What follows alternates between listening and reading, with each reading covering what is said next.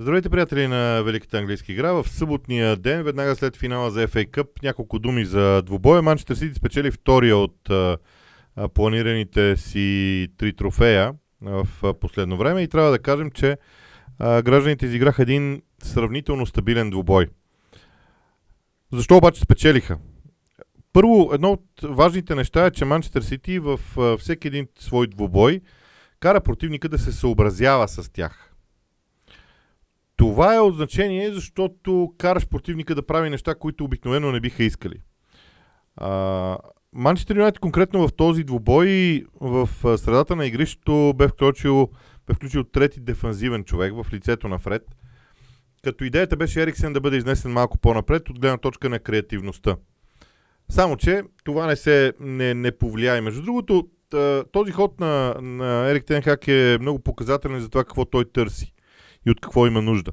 А, защото той може да сложи Бруно там, но реши да се преподсигури. Сега, това решение също би могло да бъде а, търсено под лупа в много отношения.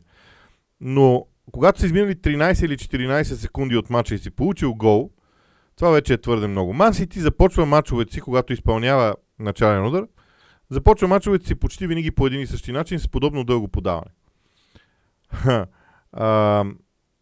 Ман Юнайтед беше готов за това. Отборът беше подреден. Вижда се, че те са се подготвили за всичко това. И тогава движението на Каземиро е абсолютно не, необяснимо за мен. Това е абсолютно елементарна грешка на начинаещ полузащитник, който отива в зоната на свой съотборник да бие висока топка. Най-елементарното поведение на Каземиро трябваше да бъде да отстъпи, да отстъпи три крачки назад по посока на централните защитници, да остави Фред във въздуха. Дали Фред ще се пребори с Дебройне или не, ако не се лъжи Дебройне беше там, няма значение, защото ще се търси спечелването на втората топка. Преминаването на Каземиро в тази зона и тръгването на Каземиро към топката накара Фред да търси някаква друга своя позиция. Само, че Фред закъсня да се премести и този хаос, който движението на Каземиро направи, причини всъщност гола за Манчестър Сити. За мен наистина е много странно това движение на Каземиро. Говорих с футболисти, с хора, които са били и на терена. Единственото обяснение е а, така емоцията. Емоцията на матча. Това, че искаш да вземеш първата топка веднага, на първото единоборство да го спечелиш, да демонстрираш своето предимство в тази зона на игрището. Само, че то се обърна срещу него. За мен в играта на Манчестър Сити, освен обичайните Деброни и Холанд, в този матч много силно блестяха Гюндоган и Джон Стоунс. Какво имам предвид? Всички очакваха Дебройне да бъде човека около Холанд. И Дебройне се постара, имаше своите моменти в матча. Само, че в твърде важните мигове около двубоя, включително и там имаше един отменен гол преди два на един второто по време, Гюндоган се оказваше на точното място и то не е за първи път в а, матчовете. За мен това е а, следващото ниво буквално в развитието на Манчестър Сити, защото те вече зад Холанд, т.е. вижда се, че Холанд узурпира вниманието на двамата централни бранители и има доста свободни пространства около него. Било и те, между другото, не са чак на фланговете, но са, са на атакуващите полузащитници от дълбочина. А, било Дебройне, примерно също Арсенал Дебройне го направи по прекрасен начин срещу Реал Мадрид Гюндоган, сега пак Гюндоган Дебройне срещу Реал Мадрид също. А, това са моменти, в които м- наистина се вижда как играчите на Манчестър Сити свикнаха с Холанд. Тоест, ако първоначално говорихме за това, че Холанд трябва да свикне с Ман Сити и видяхме, че това се случи сравнително бързо, според мен втория етап от нещата. Играчите на Манчестър Сити да се възползват от това, че, от това, което Холанд може да им даде, дойде по-бавно като процес. И едва сега в края на сезона го виждаме. Не съм сигурен дали Манчестър Сити трябва толкова лесно да се разделя с Гюндоган, но те си знаят. Имаше две ситуации, в които много спореше за Дуспа. А, дуспата полза на Man за мен е абсолютно безспорна. Просто защото Грилиш върши откровенна глупост, повдигайки ръката си там. Дали според нас е логично, това няма значение. Важно е как, какво се казва в правилата. Според правилата това е категорично дуспа. А, второто нещо е едно влизане на... А, мисля, че беше на Фред срещу Дебройне в наказателното поле.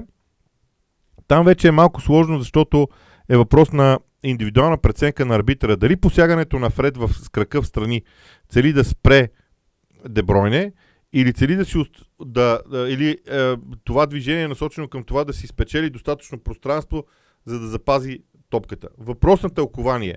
Когато е въпрос на тълкование, аз съм склонен до някъде да се съглася с а, съдиите. Те го виждат на терена по, по техния начин и поради тази причина го оставям без коментар.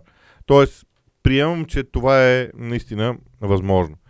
И сега, в началото на второто по време обаче, някъде до към 77-8 минута, всъщност, да, там някъде, 78 минута, Манчестър Сити изигра едни изключително силни а, минути футбол с а, създаване на ситуации за отбелязване на трети гол, а, с разиграване на топката, в което вече се видя огромното м, значение, дори бих казал, на Джон Стоунс за играта на Манчестър Сити. И тук ще се опитам да съм малко по-детайлен, защото за мен това е много важно. Когато Манчестър Сити разиграва топката от своята половина, от своето наказателно поле, те имат задължението там да са в тази зона да имат човек повече. Когато пренесат играта по-напред, трябва да, преме, да се премести целият отбор и отново да създадат някакъв числен превес. Джон Стоунс от центъра на защитата на Ман Сити върви напред по права линия, отива до халфовата линия, започва да разиграва. Когато се налага, се връща пак по права линия назад. Ако дадем примери а, с Кансело, който играеше преди в Ман Сити, с Зинченко, с Трент Александър Арнолд напоследък, които от линията на защита влизат в хафовата линия, те влизат по диагонал. От фланга влизат по диагонал навътре. Това движение е много по-дълго като пространство, като метри, отколкото това, което Джон Стоунс прави. Поради тази причина и Ман изнася толкова добре топката а, с Джон Стоунс. Това се видя много ясно в, може би в реванш в Реал Мадрид. За първи път на мен ми извади очите, образно казано. И Джон Стоунс, освен това, може и да не го прави, което е още по-силното оръжие. Тоест, противникови отбор не знае дали Джон Стоунс ще направи това движение напред или няма да го направи. При Трент Александър Арнолд, при Зинченко, е, използвам примери. Дори при Кансело всички знаеха, че това ще се случи. Сега Масити има възможност да бъде разнообразен, да не бъде ясно на съперника какво ще правят. За мен това е нещо много важно. В не една и две атаки на Ман Сити Джон Стоунс беше дори в наказателното поле на противника. Тази свободна роля на uh, свободен играч като функция от страна, която Гвардиола дава на Джон Стоунс, е нещо много, много важно, нещо с което струми си противника не може да свикне към момента и, и им е трудно да свикнат. Така че, м- може би това е един от важните моменти, защо Ман Сити имаше сериозно предимство.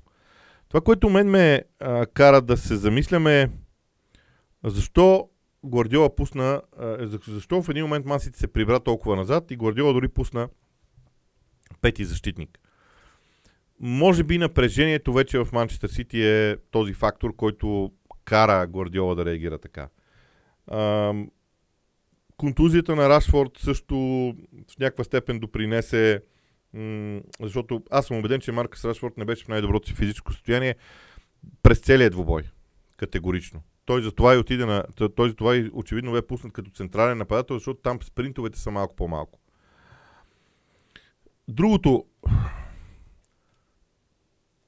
при изнасянето на топката аз продължавам да смятам, че Бруно, а, когато Ман играе без топка, Бруно Фернандеш има, има доста дефицити, които се отразяват на интензитета в играта на Ман този отбор на Ман Сити може да бъде победен само с изключително интензивна игра, която сме виждали най-добре представена в, като модел от Ливърпул, на моменти в много по-кратки периоди от Арсенал на Артета.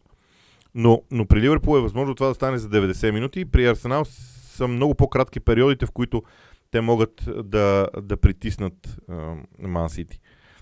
И това, което можем спокойно да кажем, че разнообразието в играта на Манчестър Сити им дава възможност да излизат от различни ситуации. Те просто имат моделите, имат готовите модели да излязат от всяка една ситуация, без да се притесняват дали и как ще бъдат а, притиснати, как ще бъдат атакувани. Това е нещо различно.